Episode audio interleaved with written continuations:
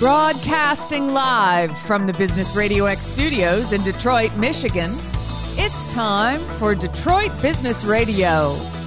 Now, here's your host. Lee Kantor here, another episode of Detroit Business Radio, and today's episode is brought to you in part by Activate Your Great Consulting Agency. I'm Lee Kantor, and today's guest is Shelley McIntosh, and she is with Child Focus Consulting Company. Welcome, Shelley. Thank you. Well, I'm excited to learn what you're up to. Tell us about Child Focus Consulting Company. How you serving folks? Okay. Well, Child Focus Consulting Company really started in 2005 in Texas, uh, where I resided at the time, even though Detroit is my home city. But it, it previously started out with providing professional development for teachers, because at that time I was a professor at the University of Houston downtown in the teacher education program. And um, that was the initial purpose. But now we have branched off into providing literacy intervention in schools because there is um, a literacy crisis, which we can talk about a little later. But uh, Child Focus is focused on literacy and being able to provide the reading skills that children need. So now, how did um, kind of literacy become your passion and uh, the focus of your career? Like, what drew you to literacy as a cause? First, I've been a principal also in my journey, my professional journey, and I recognized that the children were not uh, up to literacy standards, and the basic problem was reading foundational skills. And so I asked myself, how did I learn to read? And I began to do some research on how reading is taught in America. One article that really inspired me was the one written by Ed Reardon. He wrote it in Educational Leadership in 2013. And he stated that if the reading gap cannot be closed, then the children of today will be unable to take care of themselves as adults because now reading is correlated with income. And that even sparked me more. And so I traveled back in time to review and research how reading was taught and discovered that reading instruction really changed in the late 70s. And that's because a whole language philosophy was adopted. And just briefly, the whole language approach is that children learn to read naturally and that they can read by just memorizing whole words. But the latest neuroscience research has um, stated that that's a flawed premise. So, in order to provide this literacy, I believed that we were also providing a quality of life for children. So that was my passion. Now, was this something that um, we were always struggling with as a as a country and a culture that that it was difficult to teach people to read, and then we had to fix it in the seventies, and we tried this new approach, or were we making progress, but it wasn't good enough, so we decided to change kind of uh, the way we do it? Like, how did how were we doing before the 70s were was literacy rates the same or worse? Like i don't understand why we shifted gears in the 70s and if it's not working why do we continue doing it that way? Right. So in the late 70s there was not so much of a, a reading gap between uh, african american children and caucasian children. And the reading literacy rate was higher among all people so there are two camps in the field of education. One is phonics and one is whole language. So it is basically a philosophical position. And so the whole language uh, advocates, because they were adults, thought that they learned to read by memorizing whole words and did not understand that the brain has to go through some specific major readjustments to transmit an, a spoken language that's represented in a symbolic language through the alphabets, that that has to be done explicitly. And so the camps, phonics and whole language, were at odds. In the late 70s, the state of California adopted whole language. As we know, there is, uh, in every state, there is a Department of Education. But California is one of the largest purchasers of textbooks. Then Texas adopted the whole language approach, and they, they are the second largest purchaser of textbooks. So this flawed premise passed through teacher education programs. As I said before, I was a professor, and I saw how the whole language approach was implemented and integrated into the text and into teaching potential teachers how to teach reading. So it seems to be not only a flawed premise, but also a profit making pre- premise because everything was changed in terms of textbooks for teachers, workbooks for children, reading materials for children.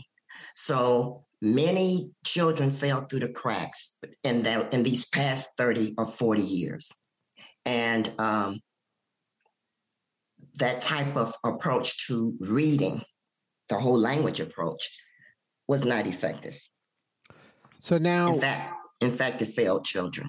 So now you're going into these same places and then kind of teaching them the more traditional phonics approach of uh, reading and literacy. Yes. And even teaching that, it has to be done in a certain method or process. So I use the direct instruction model that was created by Dr. Siegfried Engelmann in the in the late 70s. Because again, there was this question, these children can't read. And he said, Well, I can teach them to read. And so we used the direct instruction model, which addresses basic reading foundational skills. So to make it clear, we learn language naturally. We don't even have to have a class as infants. All we need is someone speaking the language. And uh, hardwired within our little infant systems, we count the number of sounds that we hear in that language. And before the parents know it, we are speaking that specific language. So, with the alphabets, which represent the sounds of language, those have to be taught explicitly. So, reading foundational skills begin with phonemic awareness, being able to hear the sounds of language, and then moving to phonics, equating that sound with a letter. And then when you do it this way, uh, you find that the child can learn, uh, get better results in less time? Yes. I've taught children to read before kindergarten. And that's why this literacy crisis bothers me deeply. Because years ago, uh, in running a nursery program, we used the direct instruction model. Uh, that program then was called DISTAR. We taught children between the ages of two and a half to four years old. And by the time they entered kindergarten, they could read. I've also used it with one on one tutoring. One of my clients was in the third grade, going into the fourth. And his mother told him that he would never be able to read, so he better be good in sports. And my daughter said, My mother can teach him. And so I used the direct instruction model. And within a year and a half, he was on grade level as tested by the school. So this has been one of the most effective ways and efficient ways of teaching children to read. So now, with your company, you're going out into school systems and, or individual schools, or you're teaching uh, parents. Like, um, who is the client of your service? Okay, the client is the school itself. So far, we have been in charter schools in Detroit, Michigan. And what we do is uh, contract with the school, and I have six in my company. We I have retired teachers who are certified, and they're all trained in a direct instruction model. So we test students, we place them on the level where they where they need the skills, and then we provide the intervention services. At this point, we do twice a week in small groups virtually. The other part is I developed an online class during the pan- pandemic because there were certain entities who wanted me to do professional development, but the pandemic stopped that. So I created an online class called the Course of Action to Literacy. And this is devised to teach any adult, whether a teacher, uh, a parent, someone who works with a community organization or a church ministry, if they want to teach reading, this online course of literacy will help them to do that so they will be successful in instructing children to read.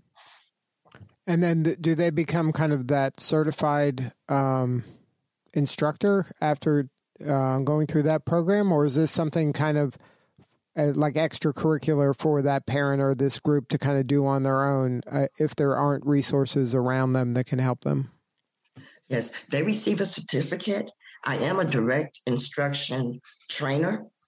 And so after completing the seven module um, lesson, then they do receive a certificate of completion. So now, um, so do you, so you think it's possible for a parent just if they don't have resources to go through this class and then teach their children to read so that the child would have a head start maybe going into kindergarten or into public school? Yes, exactly. And uh, as I said before, the resources and the training, they would be in a great position to use it so their children can have some basic reading foundational skills before they enter kindergarten. Well, this must be so rewarding uh, for you to do this kind of work and knowing the kind of impact that you're having on individuals and parents and their communities from all, to give a child that kind of head start and the ability to read these aren't kind of nice to have skills these are must have skills and the sooner they get them the whole world opens up to them so uh, congratulations on your work and and thank you so much for taking on this cause it's so important and it's silly that we're in a situation where if there's a better method that we're we're kind of not choosing the better method for a, kind of the status quo. So that's exactly, exactly choosing the better method. And so what comes into play is philosophies, power, and profit. But there's an answer to that. If we focused on the benefit of the child, what would benefit him or her? What is it that they need? How can I teach them what they will learn? That focus to me provides actions that would help uh, the student. And you are um, absolutely correct. I've gone into classrooms and I've seen fourth graders who could not read. So the teacher puts a textbook in front of them or a workbook, they can't read it. And so I've seen their psychological behaviors. Some of them will withdraw and just become quiet and sad. Others will become defiant with the teacher. And others will just act out because they are in a place with materials in front of them, yet they cannot master that. So children do it, uh, act out in different ways when that happens. And reading is foundational to everything that we do. Uh so uh, it is my passion, and also there is great joy when children um, master it. And we know that we're not only providing these reading skills for now, but we are providing a quality of life, and that makes a big difference. Absolutely. And and there was a time in history when just the general public didn't have access to information and knowledge. But we're living in a time where that is available to everybody on the internet if they can read. So if you can't read, you're just kind of shutting yourself out on a, a you know kind of all of the information that exists in the world that now everybody has access to if they have an internet connection and can read. So we have to be doing a better job in getting people up to speed with reading as fast as possible because that's where the opportunity lies. That's where equality lies. That's where freedom lies. Absolutely. You know, just yesterday, I had to upgrade my TV, but I had to read to do that. And even with putting in a fire stick requires reading. And if students or adults too, because in Detroit, 50% of the adults are functionally illiterate, and that is a direct result of how teaching, how reading was taught. They don't have that access, just as you said. They don't have that opportunity to explore and investigate the world. They don't have that um, opportunity to solve problems, to solve technical problems or even to fill out an application because I went to one business owner and I mentioned the literacy crisis.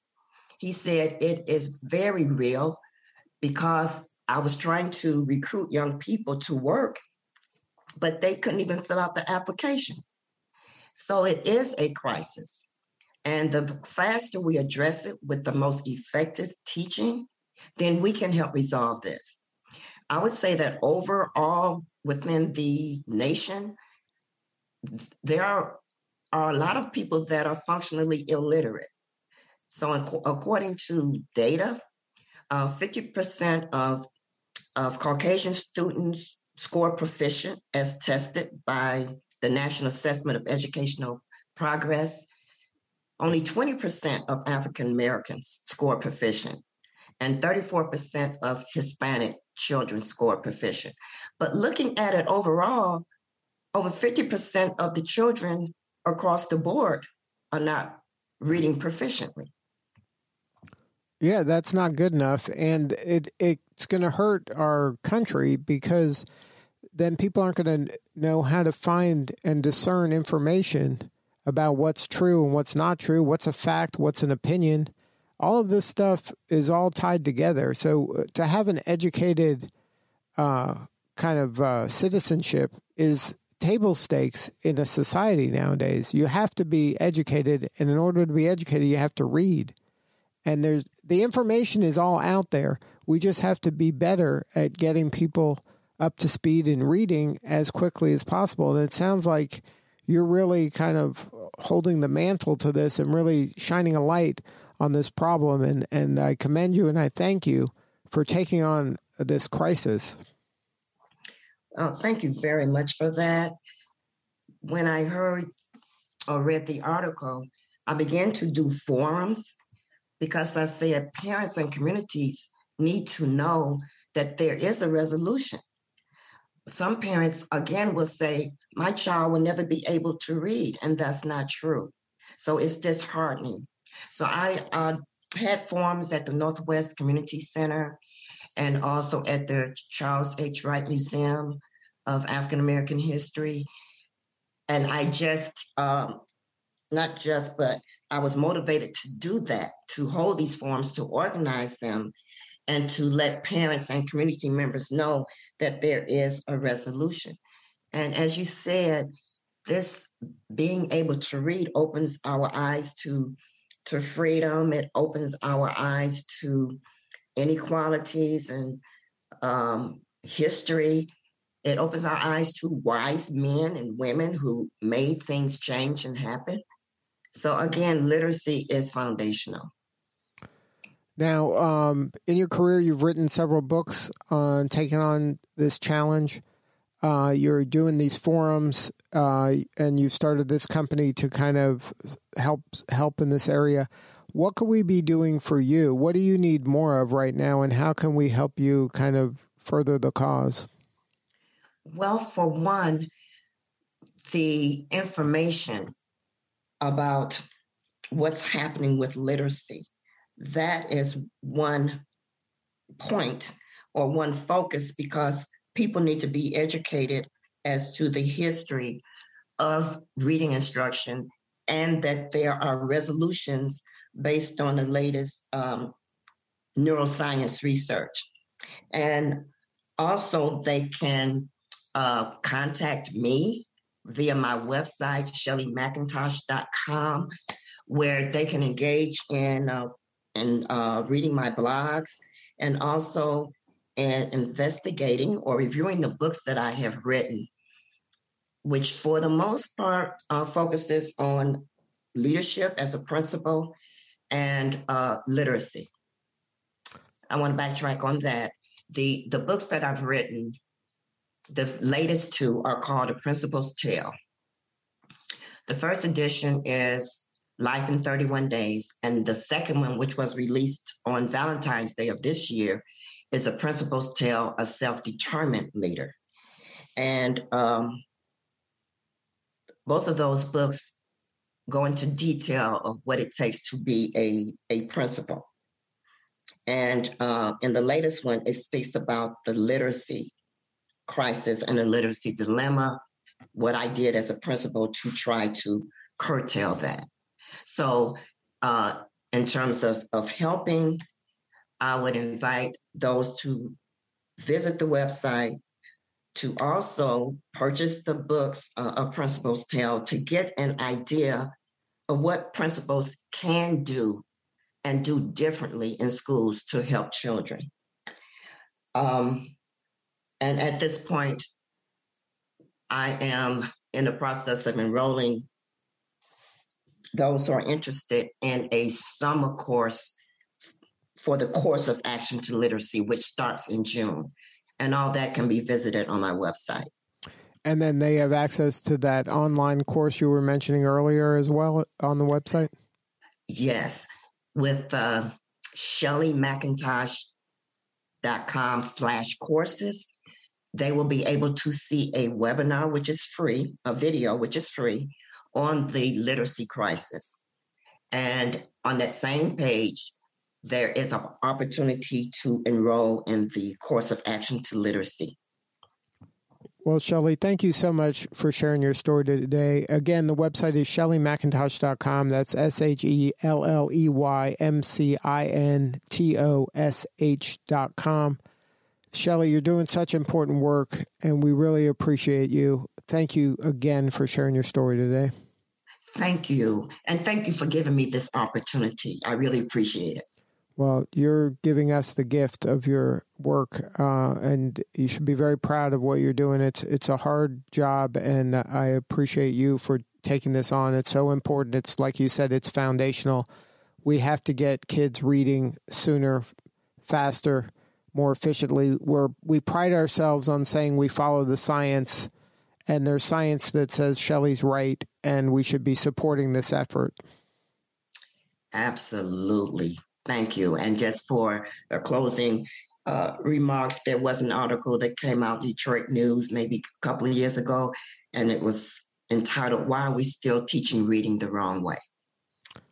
Yeah, and and they um, about 100 educators were in, interviewed. They just didn't want to change their position. But who suffers are the children. That's who suffer. And when we can change our mindset and again focus on the benefit of the child, then that can also change our actions. All right. Well, thank you again, Shelley, for sharing your story. And for anybody out there that has a child that cares about children, go to shelleymcintosh.com and learn what you can do to help uh, children read faster and at a younger age. This is Lee Kantor. We'll see you all next time on Detroit Business Radio.